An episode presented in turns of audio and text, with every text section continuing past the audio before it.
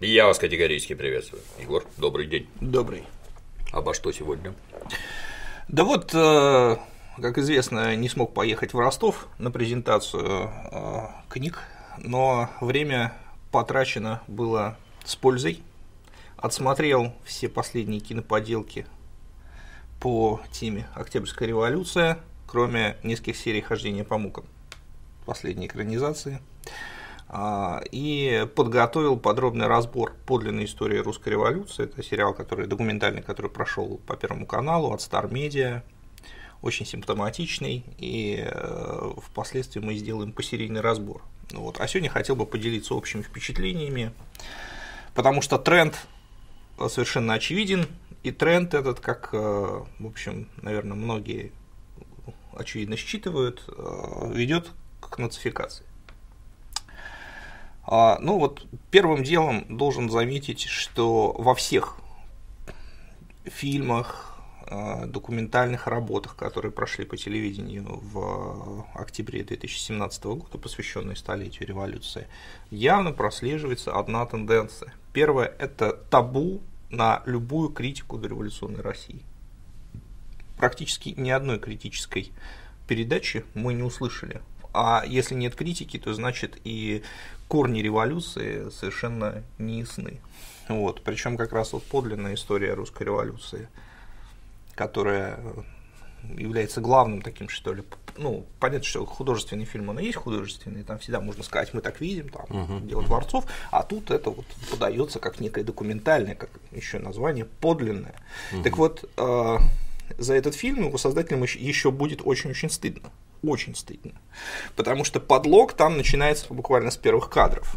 А, значит, в качестве персонажа, глазами которого показывается русская революция, выбран э, отечественный философ Борис Яковенко, который находился в эмиграции и э, написал там работу «История Великой Русской революции» находился он в эмиграции в Италии. Вот, и это уже само по себе странно, потому что, потому что в принципе, ну, значит, Борис Яковенко не был очевидцем, а, э, революция не был ее участником и не был ее историком, ну, не, не был профессиональным историком. Он писал свою историю русской революции по заказу одного итальянского издания.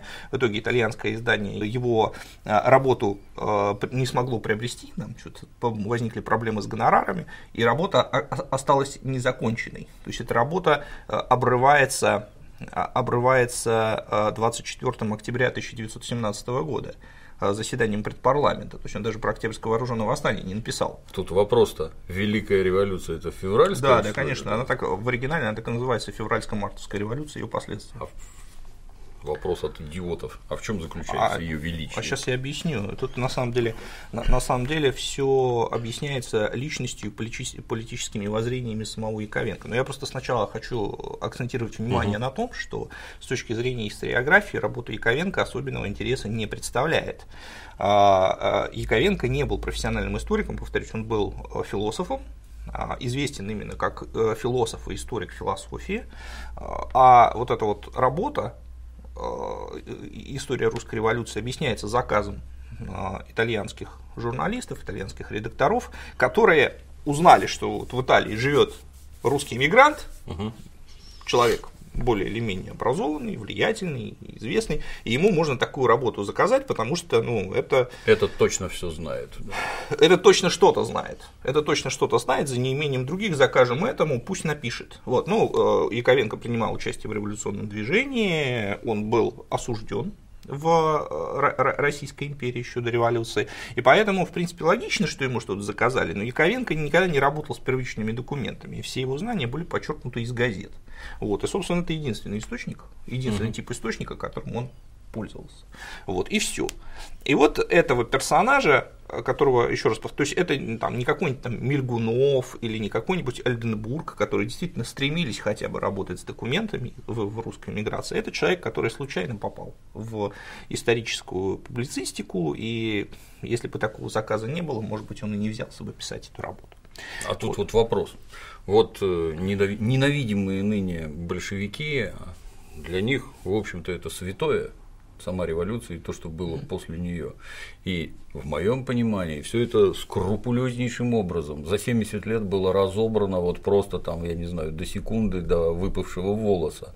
Ну, мне так кажется, наверное, кажется, что если оттуда вынуть идеологическую составляющую, ну там с рассказами, что мы лучше всех на свете, самые прогрессивные, если вы с этим случайно не согласны, если вынуть оттуда идеологическую составляющую, то факты-то вот же они. Они же все собраны, проверены, пропесочены сто раз. Не может быть такого, чтобы это была ложь.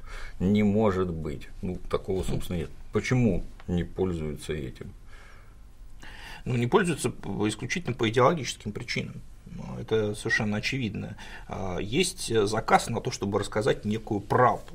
А правда, ну, в Советском Союзе какая правда? Понятно, что поскольку а, сказать, государство у нас сейчас строит свою политику на отрицании в значительной степени советского, то за исключением, может быть, неких элементов в информационной политике, касающихся Великой Отечественной войны, мы сейчас об этом скажем еще, вот, то поэтому как, зачем обращаться к советской историографии? Ведь можно обратиться, понятно, что вся правда, она была там.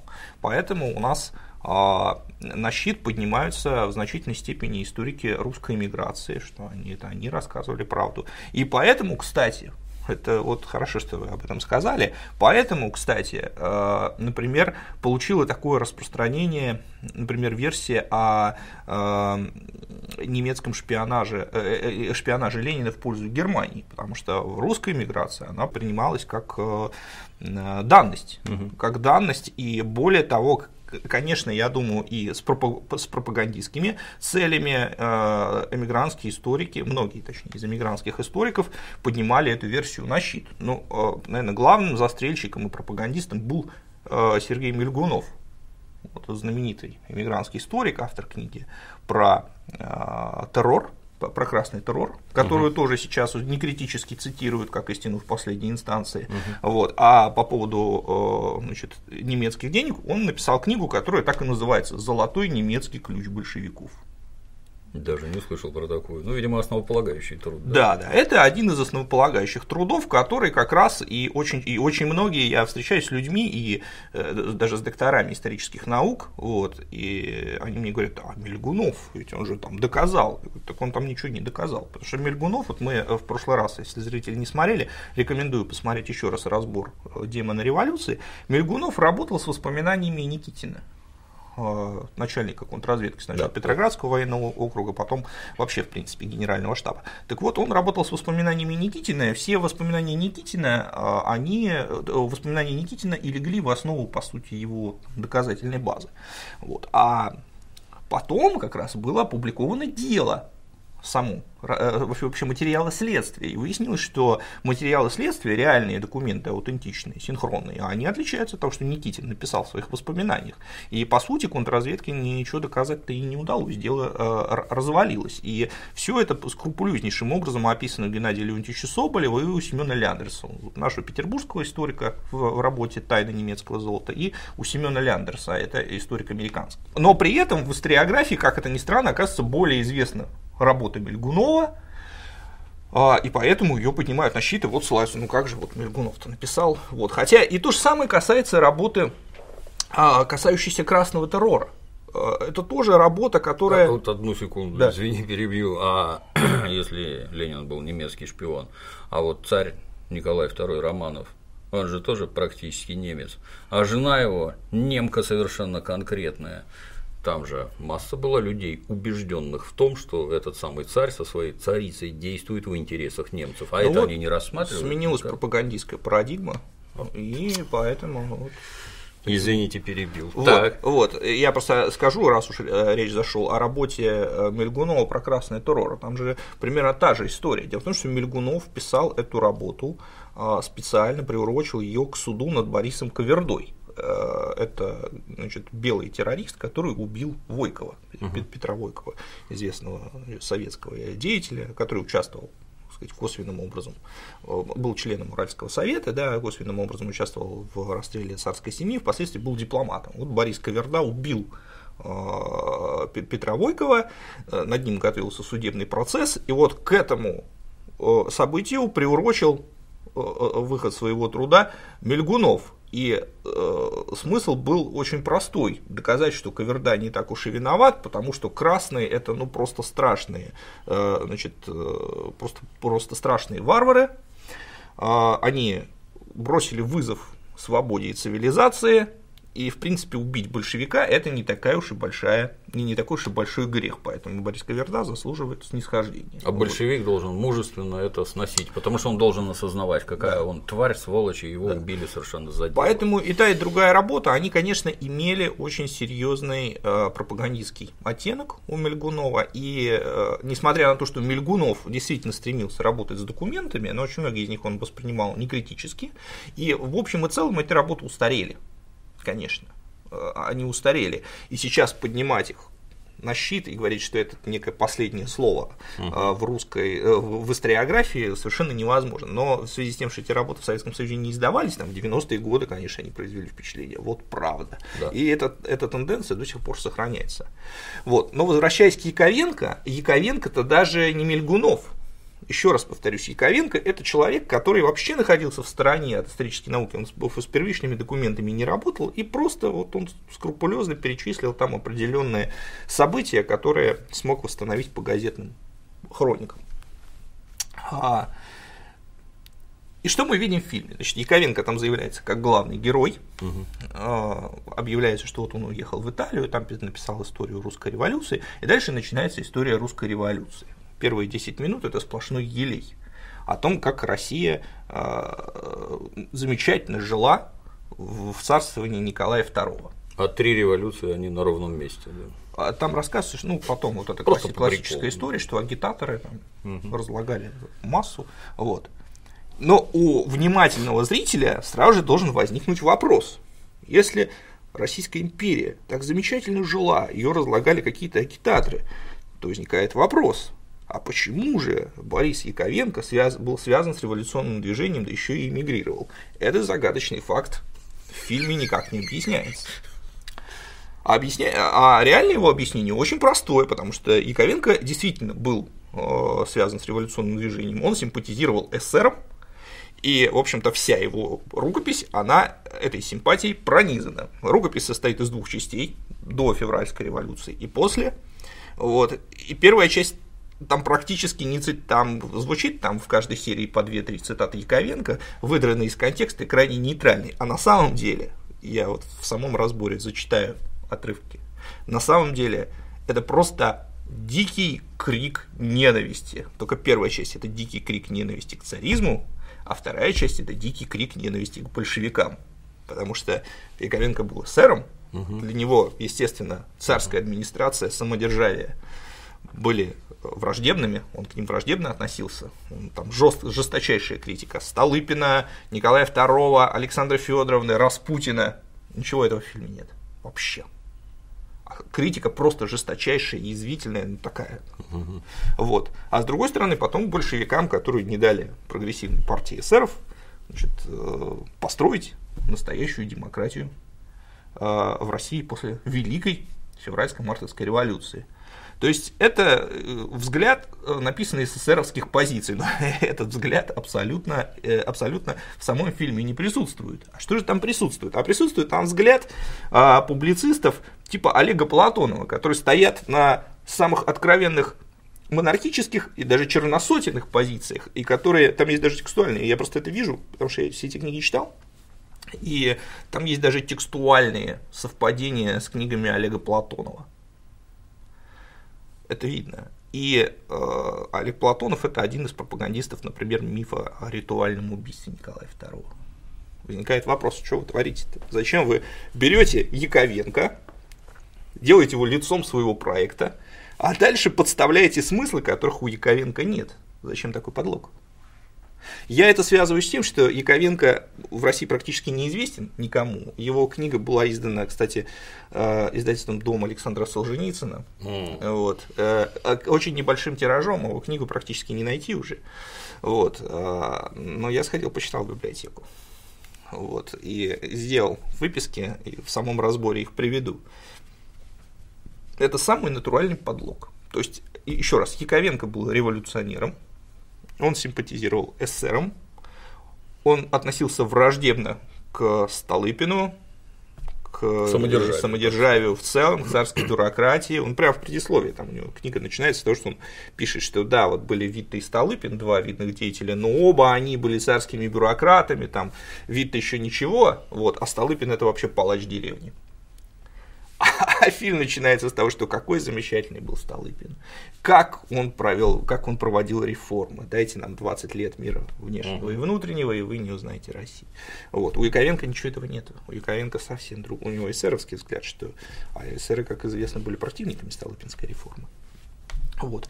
Поэтому мы сразу здесь а, в общем, заходим, э, сразу здесь видим подлог, причем ну, фундаментальный, и это характерно для всего, всего вот этого цикла, и, там, и для Троцкого, и для э, Демона революции, и для фильма Дмитрия Киселева, и для подлинной истории русской революции, и даже для хождения по мукам. Ну, казалось бы, казалось бы, но есть произведение Алексея Николаевича Толстого.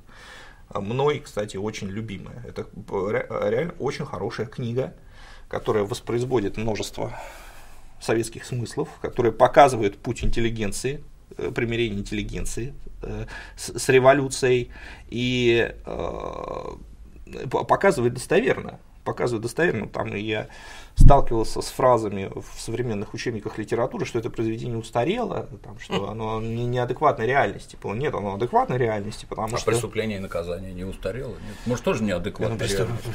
Имеется, что за имеется в виду, что оно э, э, ангажированно воспроизводит политическую реальность. А я-то считаю, что как раз оно не ангажированно воспроизводит политическую реальность, оно воспроизводит э, вот именно так все и выглядело для тех людей, которые пришли в революцию из интеллигенции, из офицерского корпуса, а, ну, из образованного слоя старой России, потому что вопреки э, там, современным инвективам о том, что вся элита была уничтожена, это не так.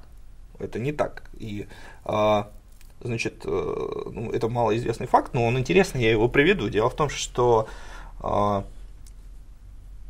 прототипом Вадима Рощина был э, муж дочери Алексея Николаевича Толстого, Евгений Александрович Шиловский. Евгений Александрович Шиловский вообще э, очень интересную э, роль сыграл в истории русской литературы. Он стал прототипом двух персонажей.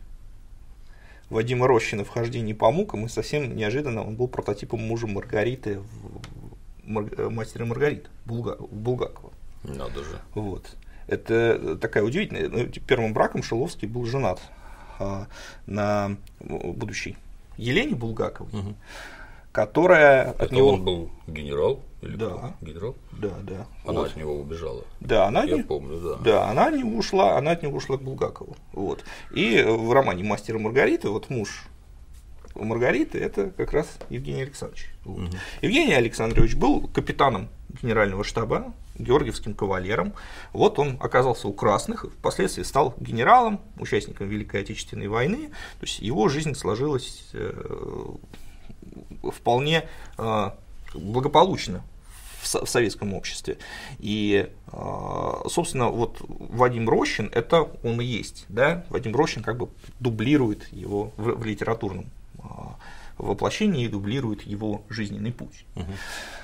А, и ничего удивительного в этом нет. Таких людей было достаточно много. Мы сейчас, сейчас об этом скажем. И вот показать путь этих людей, вот по сути хождение по мукам это единственное художественное произведение как, такого крупного масштаба э, эпопеи, да, которое показывает путь этих людей. Других нету. Ни в эмиграции, ни в, ни в Советском Союзе. Вот. А, и в этом смысле оно художественно очень достоверно.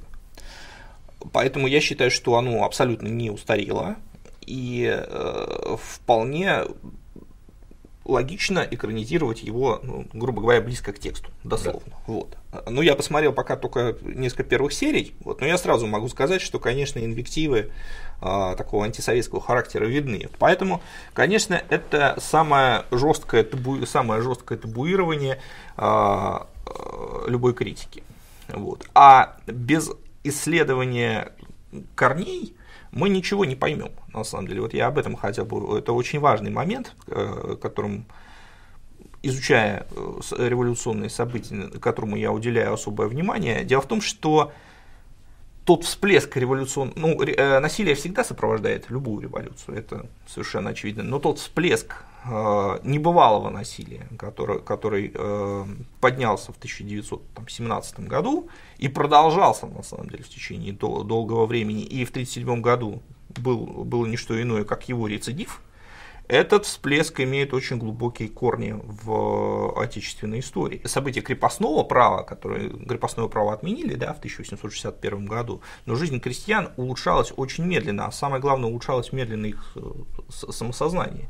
Я, я про это говорил. И, безусловно, ненависть э, в них э, с каждым годом накапливалась. И для иллюстрации вот этого тезиса я хотел бы привести примеры из литературы.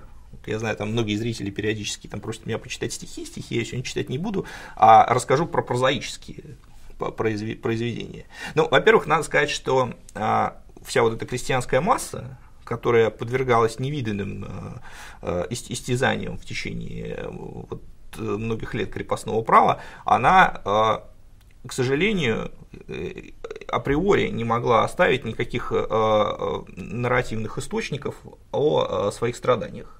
То есть не могла какая-нибудь крестьянка написать а, архипелаг ГУЛАГ а, или «Окаянные дни» Ивана Алексеевича Бунина. Это было просто невозможно, это были неграмотные люди. Единственный источник, который сохранил указания на эти страдания, это русские народные песни. Вот, и об этом писал, кстати, Михаил Иванович Глинка очень интересно.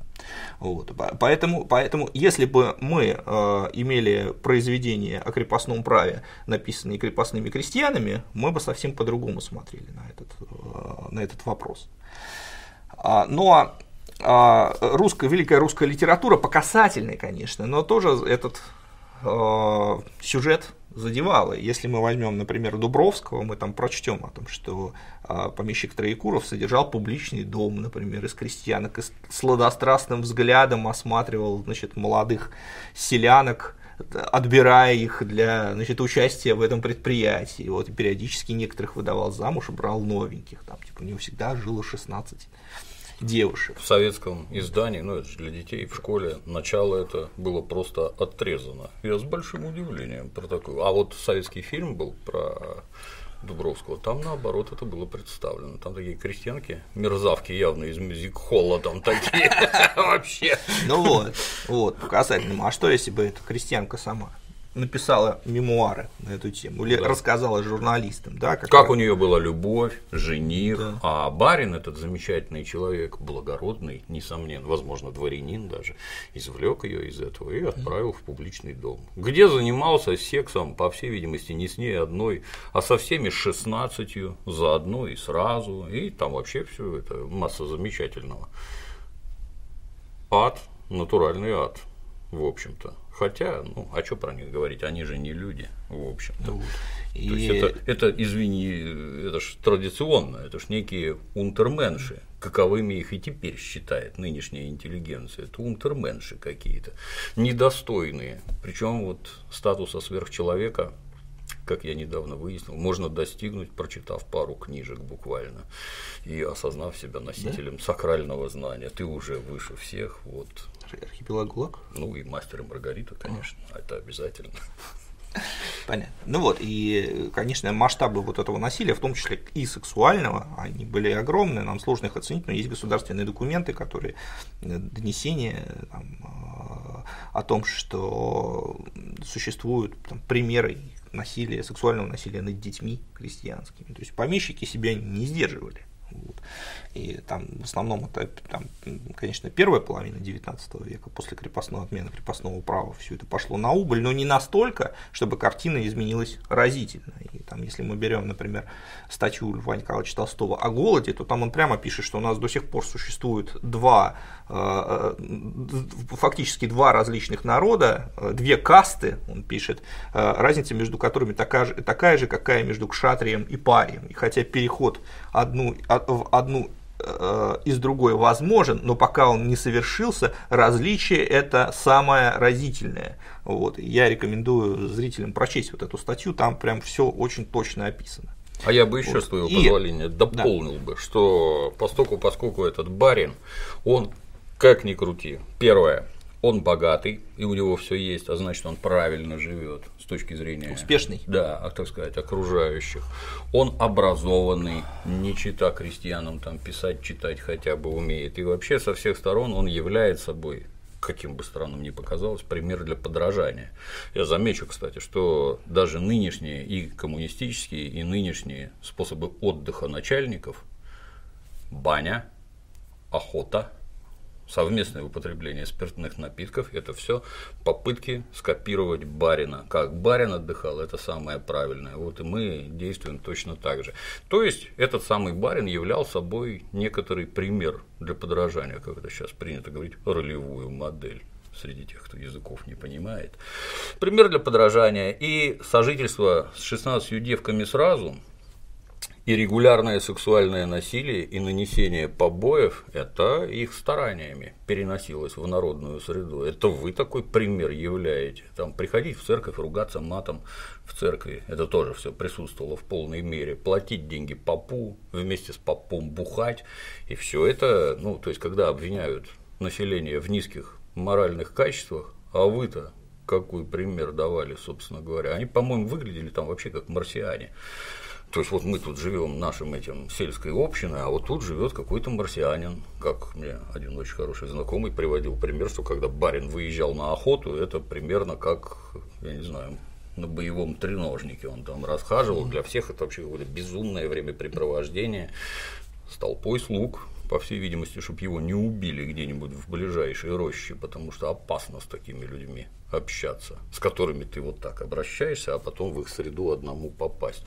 Они виноваты в массе вещей, это они подавали такие примеры жизни. Ну вот, развивая тему русской э, литературы, я бы хотел обратить внимание на Ивана Алексеевича Бунина, чьи окаянные дни как раз являются одной из, в кавычках, Библий современного антисоветизма. Вот. Иван Алексеевич Бунин в этом смысле очень интересен для рассмотрения. Это такой уникальный типаж для русской литературы нетипичный, потому что Иван Алексеевич Бунин – это первый русский писатель, который по-другому посмотрел на проблему сексуального насилия над э, женщинами и вообще на проблему отношений с женщинами. Дело в том, что в русской литературе обман женщины со стороны какого-то значит, легкомысленного мужчины или э, э, богатого легкомысленного мужчины, там барина, да, это всегда, это всегда трагедия, всегда приходит к трагедии, которая мужчину наводит в результате, э, приводит в результате мужчину, мужчину к краху или к раскаянию.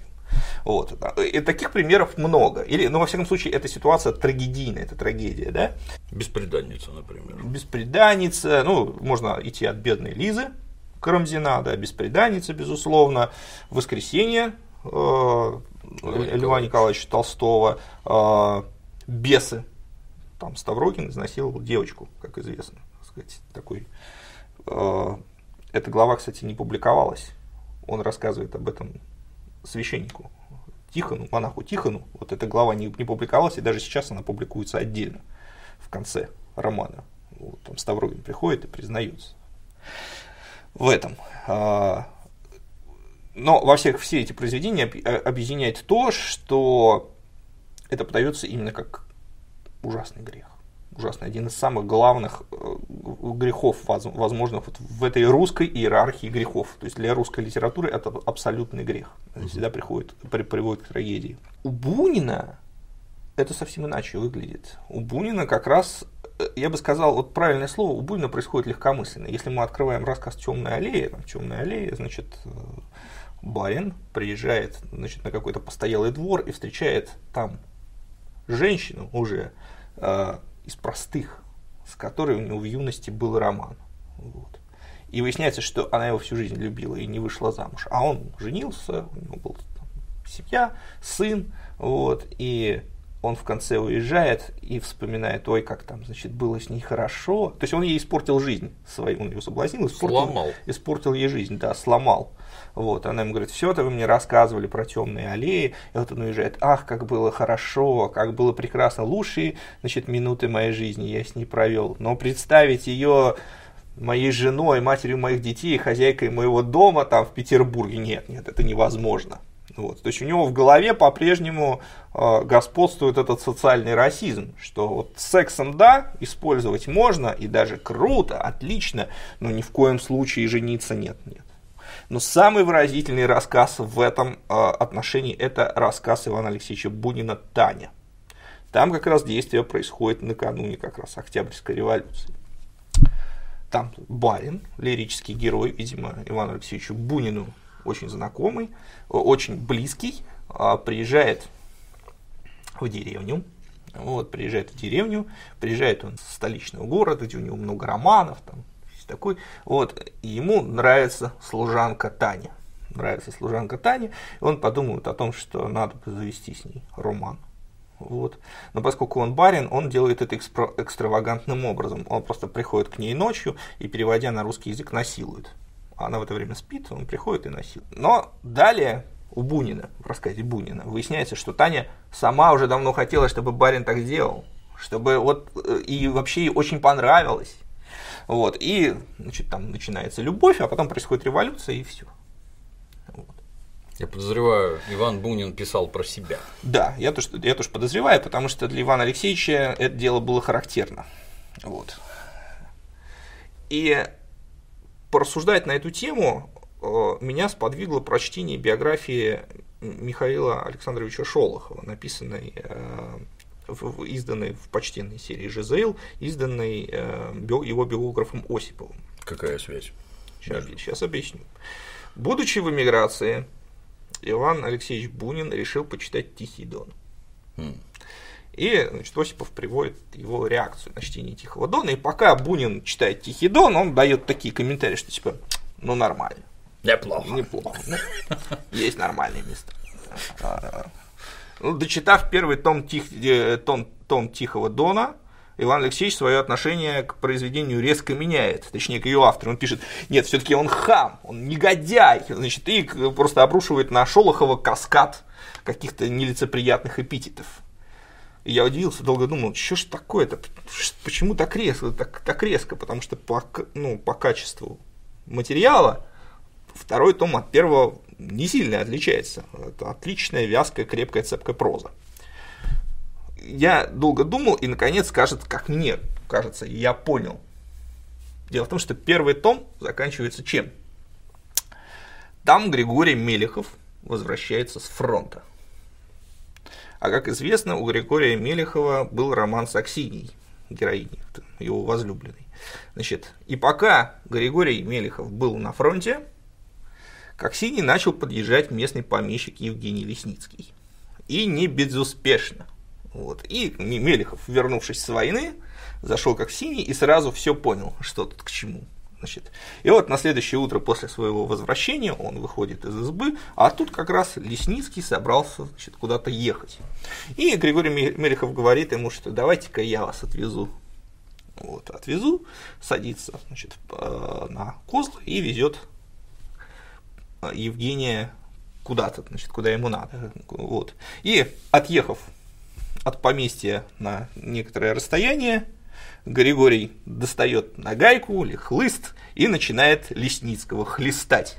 Ну, конечно же, Иван Алексеевич Бунин, читая такое, должен Видя был, себя да, просто. Его должен был пробрать холодный пот. Он, наверное, дня четыре не спал после такого, после прочтения такого отрывка, потому что в его реальности художественной такое просто не может произойти. У Тань, Таня, которую там он изнасиловал, пока она спала, ей все понравилось она с удовольствием, так сказать, все это восприняла, еще хотела. Брат, У Тани не было брата, да, сват, мужа, жених, жениха. Отец, там, да, никто вот. не должен не, Никто не должен заступиться. То есть ага, такое произойти просто не может, потому что он-то право имеет. И тут вдруг эта благостная реальность неожиданно разрушается, да еще так, так жестоко. Конечно, хам, негодяй как это, как это возможно? То есть это то есть для Бунина это шок. Бунин однозначно мог идентифицировать себя с Лесницким, угу. а Мелехов для него это, конечно, быдло. Это быдлан, который поднял руку на свободу и цивилизацию.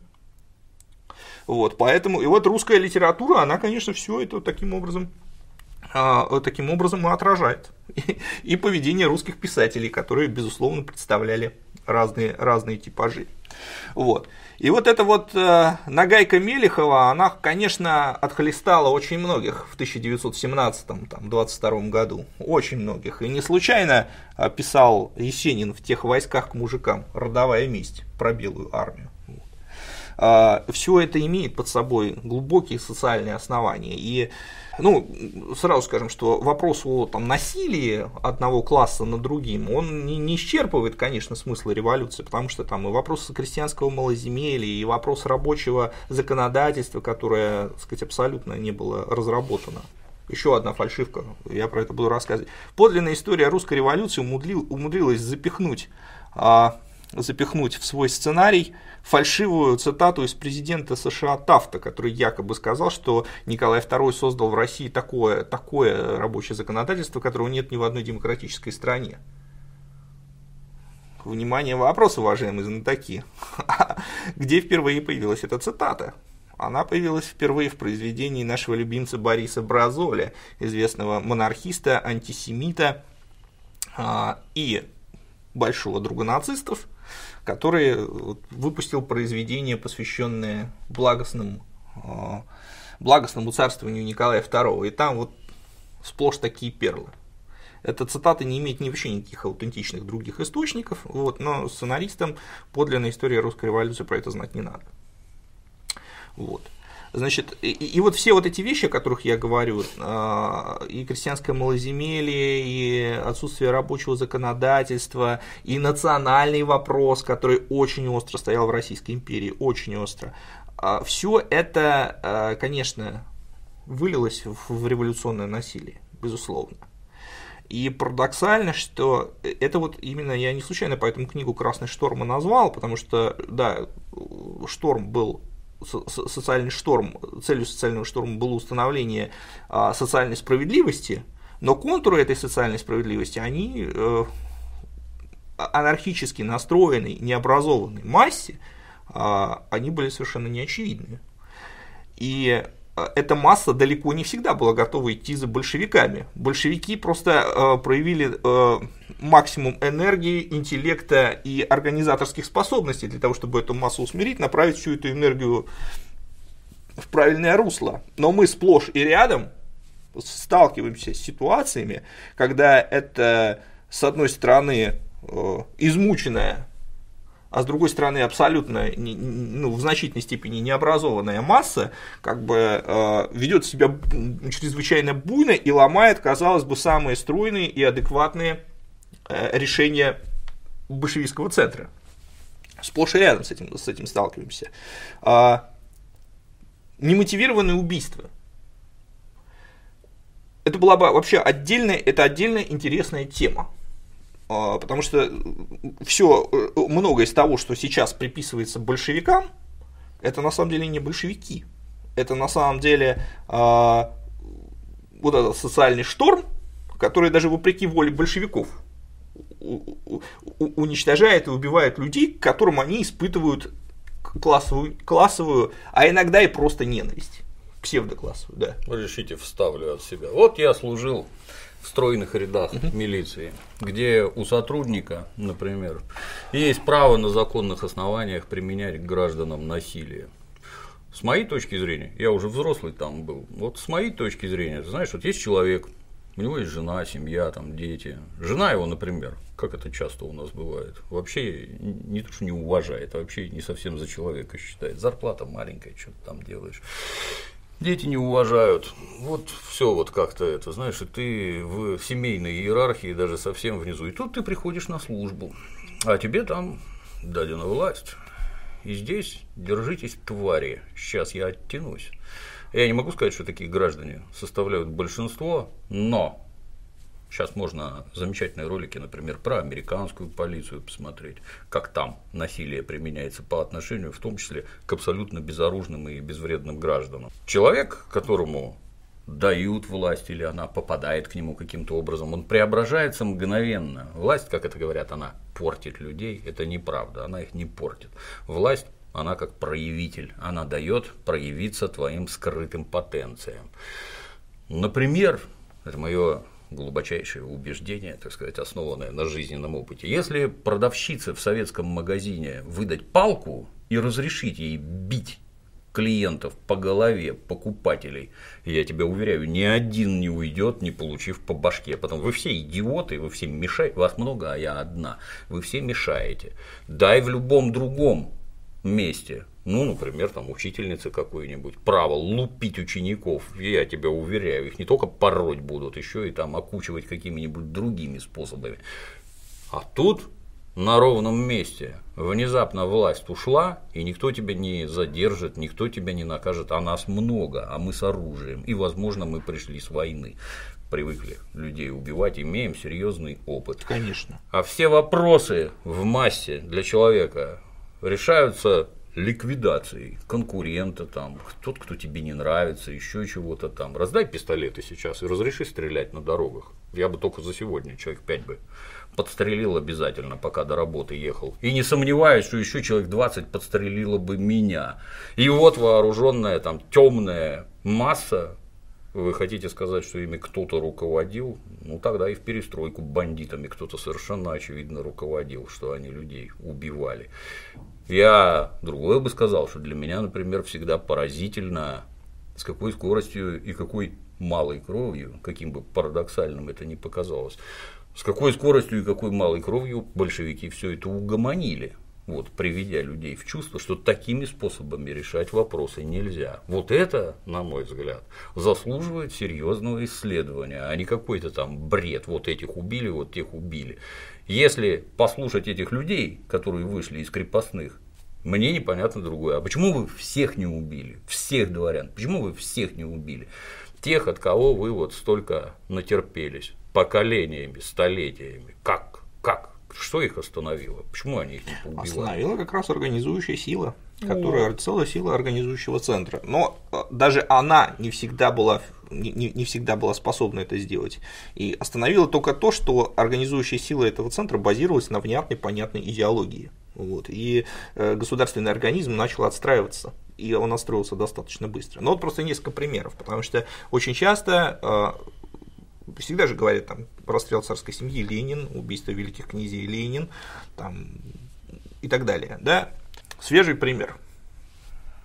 Сейчас, э, изучая э, тему заговора послов, готовясь к нашей следующей программе, значит, э, Феликс Дзержинский, возглавив ВЧК, вынужден был, естественно, отстраивать в том числе и контрразведку, потому что необходимо было работать против и э, немецкая агентура, которая очень активно действовала и, как мы доказывали, готовила, во всяком случае задумывалась о монархическом правом перевороте, о свержении большевиков. И, естественно, работать с проантантовской агентурой. Нужен был человек с опытом, который мог бы организовать. Такой человек обнаружился. Джунковский.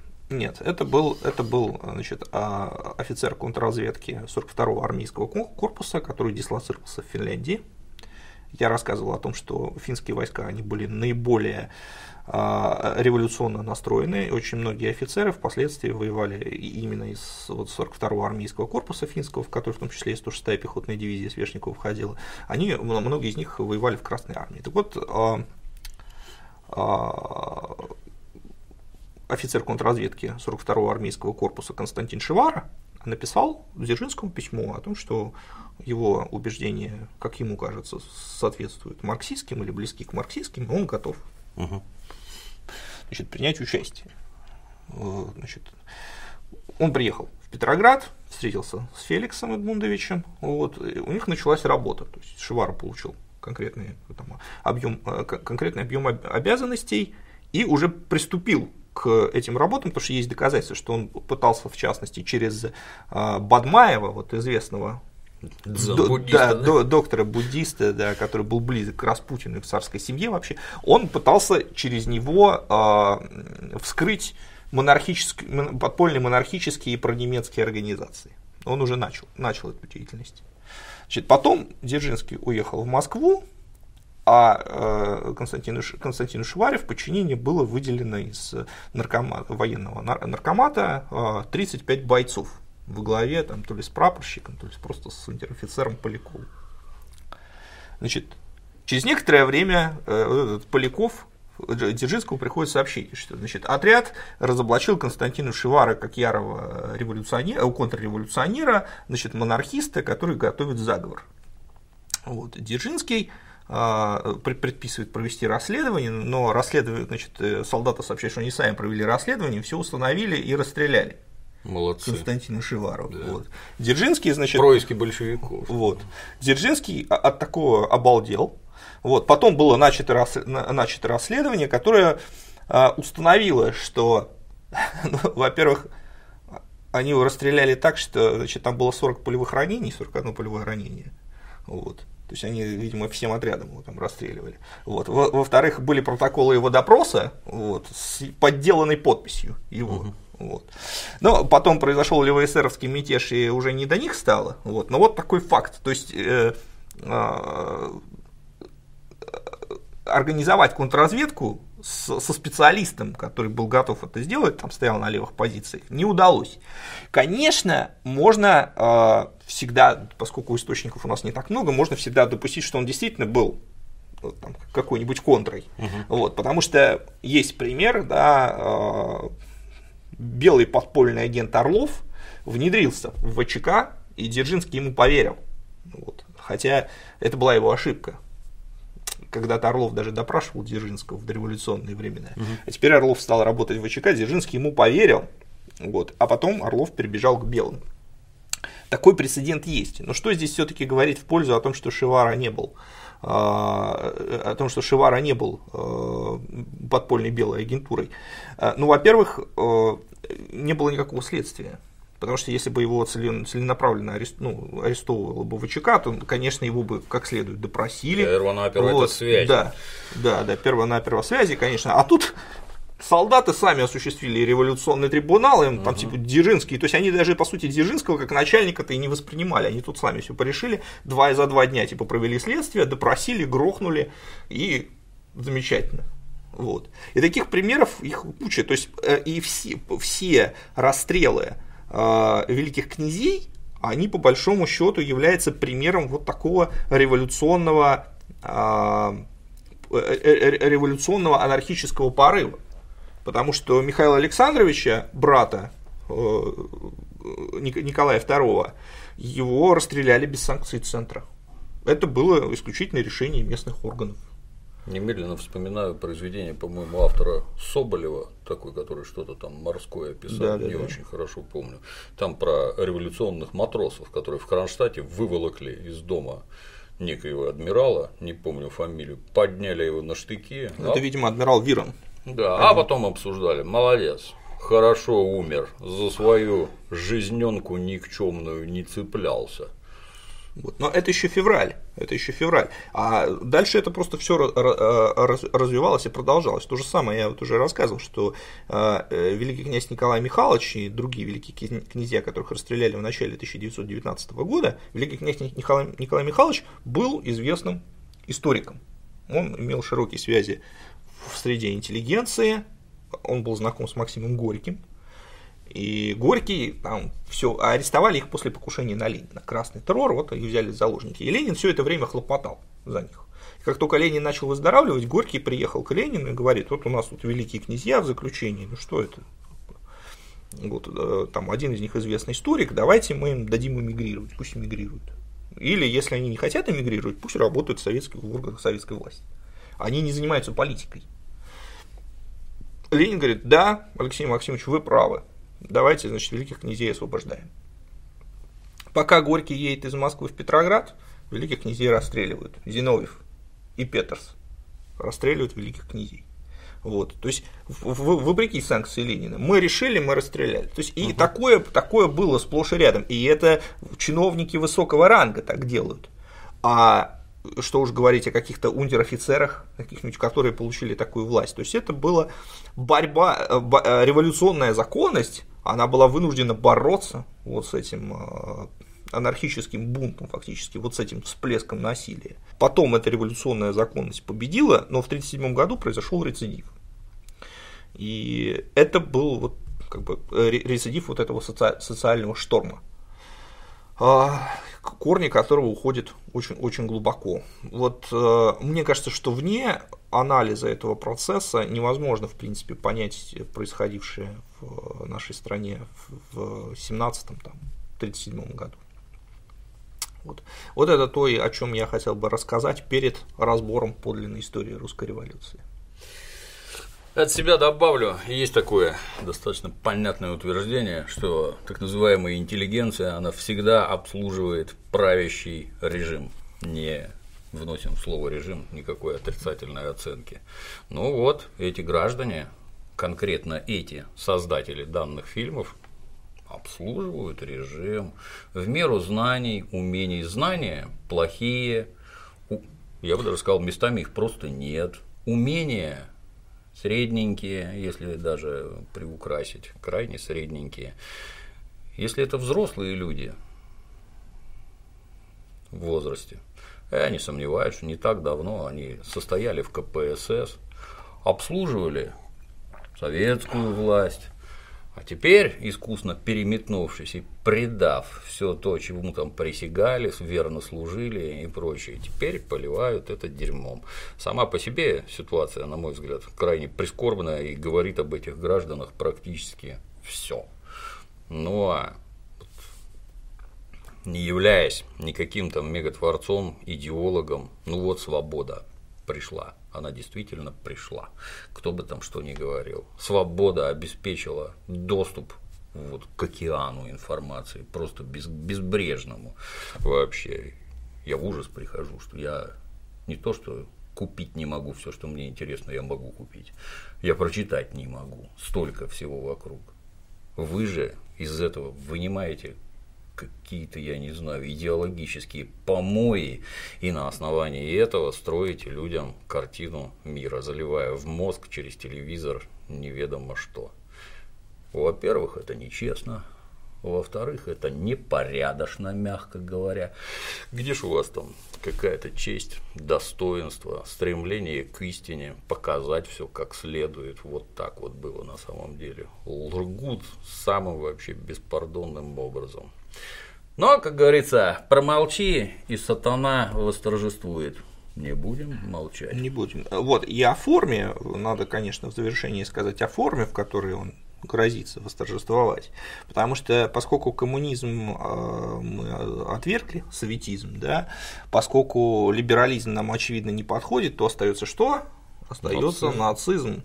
Вот. И, собственно, вот это вот тренд нацификации России, он, безусловно, существует. Потому что я, кстати, не согласен с утверждением о том, что э, нацификация России это э, линия, которую отрабатывают некие маргинальные слои населения. Совершенно нет. Существует большая лоббистская группировка образованного слоя, скажем так, которая абсолютно стоит на нацистских позициях, абсолютно. Вот, и которая, которая э, не так, так этак эту нацист, этот нацистский тренд проталкивает. И э, кто-то осознанно, а кто-то, может быть, неосознанно это работает. Вот тренд примирения в таком, в том виде, в каком он сейчас происходит, это же абсолютно пронацистский тренд, потому что мы же не видим а, выславление фигур, которые а, выславление фигур, которые бы, а, ну скажем так, находились на стороне РКК, мы видим исключительно выславление фигур белых, в том числе и тех, которые э, находились, которые воевали во Второй мировой войне на стороне нацистской Германии, таблички вешают. Вот. Я недавно написал статью, хочу поделиться, значит, э, э, написал статью о героях Великой Отечественной войны, которые принимали участие в, октябрьской, в Октябрьском вооруженном восстании. Мне кажется, что наблюдается некая шизофрения в государственной политике, потому что солдаты и матросы, которые, условно говоря, осаждали Зимний в 1917 году, сейчас сплошь и рядом показываются как накокаиненные пьяные быдланы. Если в таком виде показать Красную армию, которая штурмует Берлин в 1945 году, то сразу же поднимется дикий вой и крики о том, что это русофобия. Это русофобия. То есть те люди, которые, ну, Красная армия, которая штурмует Берлин, она не может быть пьяной, она не может насиловать, она не может убивать невинных и так далее. Это солдат-освободитель. Как только применяем все то же самое к Зимнему дворцу, то там мы сплошь видим, что они пьяные, насилуют значит, этих несчастных э, э, девушек-медсестер, которые в госпитале работали, убивают невинных, грабят, э, добираются значит, до складов с э, вином в подвале Зимнего дворца, страшно бухают, всех убивают, в общем, полное разложение. Дело в том, что это одни и те же люди. Одна это, и та же это, армия, да. Это одна и та же армия, да, это одна и та же армия, но э, одна и та же армия, потому что это одни и те же люди. Реально. Пожалуйста. Кто же эти люди? Матвей Васильевич Захаров, в 1917 году рабочий, впоследствии маршал, герой Советского Союза. А, с декабря 1941 года и до конца войны в действующей армии последовательно занимал должности начальника штаба Калининского, резервного, степного, второго украинского фронтов – проявил себя в таких операциях, как Белгородско-Харьковская, Кировоградская, Корсунь-Шевченковская, Уманско-Баташанская, Яско-Кишиневская, Дебреценская, Будапештская, Венская, Пражская. После победы над Германией назначен начальником штаба Забайкальского фронта, где в ходе советско-японской войны провел Хингано-Мугденскую наступательную операцию. Серьезно. Удостоен звания Героя Советского Союза. В 17 году штурмовал Зимний дворец. Петр Константинович Богданович, в 17 году рабочий, впоследствии генерал-майор, герой Советского Союза. Великую Отечественную войну встретил начальником штаба 74-й стрелковой дивизии в Одесском военном округе, командовал бригадой морской пехоты, стрелковой дивизией, участвовал в обороне Донбасса, Ростова-на-Дону, битве за Кавказ, боях на Кубани, освобождении Краснодара. В декабре 43 года получил тяжелое ранение, но уже в феврале вернулся в строй, феврале, феврале 44 и командовал дивизией в ходе операции «Багратион», Висло-Одерской и Берлинской операции. За проявленные в боях с немецко-фашистскими захватчиками геройство и отвагу удостоен высокого звания Героя Советского Союза. Яков Степанович Воробьев, в 17 году рабочий, впоследствии генерал-лейтенант РККА, Герой Советского Союза. С боями прошел от Орла до Одера. 6 апреля 1945 года было присвоено звание Героя да, СССР. Александр Петрович Дорофеев, в 17 году солдат, Георгиевский кавалер. Впоследствии генерал-майор, участник штурма Берлина, герой Советского Союза. Владимир Яковлевич Колпакчи, в 17 году унтер-офицер, впоследствии генерал-полковник, герой Советского Союза. С началом Великой Отечественной войны назначен начальником штаба 18-й армии, вместе с которой осенью 1941 года в ходе Донбасской оборонительной операции попал в окружение. После гибели командующего армией Смирнова принял командование армией и вместе с оставшимися войсками прорвался к своим. В дальнейшем участвовал в ростовской наступательной операции, боях на дальних подступах к Сталинграду, в операции «Марс», в мае 1943 года назначен командующим 63-й армией Брянского фронта, вместе с которой проходит через Курскую битву, Орловскую и Брянскую наступательные операции. В операции «Багратион» командует войсками 69-й армии, которые с боями прорвали оборону противника, сходу форсировали реки Западный Буг и Вислу и захватили плацдарм. Затем армия под началом Колпакчи принимала участие в Висло-Одерской операции и в Берлинской наступательной операции. 6 апреля 1945 года за успешное проведение войсками 69-й армии Радомской операции генерал-полковнику Владимиру Яковлевичу Колпакчи присвоено звание Героя Советского Союза. С портретами этих людей вы выходите на бессмертный полк. А в октябре 17-го они подняли Октябрьское вооруженное восстание. Это одни и те же люди. Вы их одновременно то изображаете упырями какими-то накокаиненными, то героями бессмертного полка. Где логика? Вы ну, включите остатки мозга. Да, включите сознание. Поэтому э, еще раз, да, действительно надо подтвердить, что действительно э, те же самые люди, та же самая армия, которая выиграла гражданскую войну, она выиграла и Великую Отечественную. Другого, э, другой трактовки данным событиям э, быть не может. И в этом связи надо и офицеров тоже вспомнить, потому что мы сейчас поговорили про солдат, но хочется сказать, что э, реально также очень странно подаются события гражданской войны, ведь Красная Армия, она в значительной степени была отстроена а, старым офицерством. И пусть не все, конечно, но значительная часть офицеров, она примыкала к большевикам по идейным соображениям. Во всяком случае, по соображениям э, того, что именно большевики выглядели, вы, то есть наивно полагать, что все офицеры тут же встали на марксистские позиции, конечно, это не так. Но э, совершенно очевидно, что большевики даже ну, для старого офицерства выглядели организующей силой, которая источала государственнические импульсы, импульсы проекта строительства, проекта созидания. Вот. И именно поэтому такие люди, как Шапошников, оказались в Красной Армии, а не потому, что большевики там представили дуло к виску их детей. Вот. И э, уже в самой гражданской войне э, значительная часть офицерства воевала и погибала. Вот, там, в Пскове я рассказывал, например, про Александра Павловича Востросаблина, который командовал обороной Кушки. Вот. Но можно вспомнить и Александра Александровича фон Таубе, который в Омске погиб в плену у белочехов. Вот. Можно вспомнить генерала Станкевича, который попал в плен и петлю сам себе надел э, на шею, отказавшись и, идти э, на службу к белым. Можно вспомнить вспомнить генерала Николаева, который тоже попал в плен э, и был расстрелян белыми. Вот. И почему эти люди ни, никому не известны? Почему? Ну, есть же авто, атаман Краснов, который служил в СС. Вот теперь герой. Я, ты знаешь, вот у нас есть под боком страны, так называемые эти лимитрофы. Наиболее конкретно из них это Прибалтика, и самое яркое это Украина. Все, что происходит там, с подачи наших западных друзей, это тоже то, что должно произойти да, у нас. Да, Все процессы согласен. декоммунизации, они напрямую связаны с нацификацией, напрямую.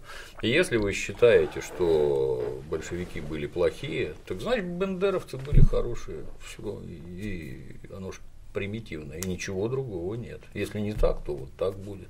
Лично мне не хочется жить в нацистском государстве. Мне тоже не хочется, поэтому мы должны делать то, что мы можем. Мы должны давать альтернативную информацию. Ну вот сегодня мы, я думаю, что хороший содержательный материал дали нашим зрителям. Спасибо, Егор. Ждите продолжения. А на сегодня все. До новых встреч.